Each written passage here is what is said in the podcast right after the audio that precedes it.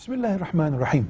Düğünlerdeki hataları iki sınıfa ayırabiliriz. Birincisi alkol kullanmak, kadın erkek bir arada oturtmak, e, gelinlerin, damatların karma bir şekilde fotoğraf çektirip herkesin ortasında bulunmaları, tokalaşmaları gibi yüzde yüz haram olan şeyleri icra ettikleri düğünler, bu düğünlere abimizin, ablamızın düğünü de olsa katılamayız.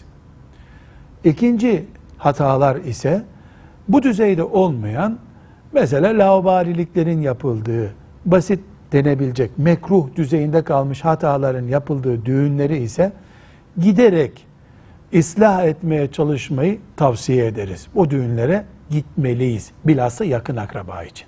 Velhamdülillahi Rabbil Alemin.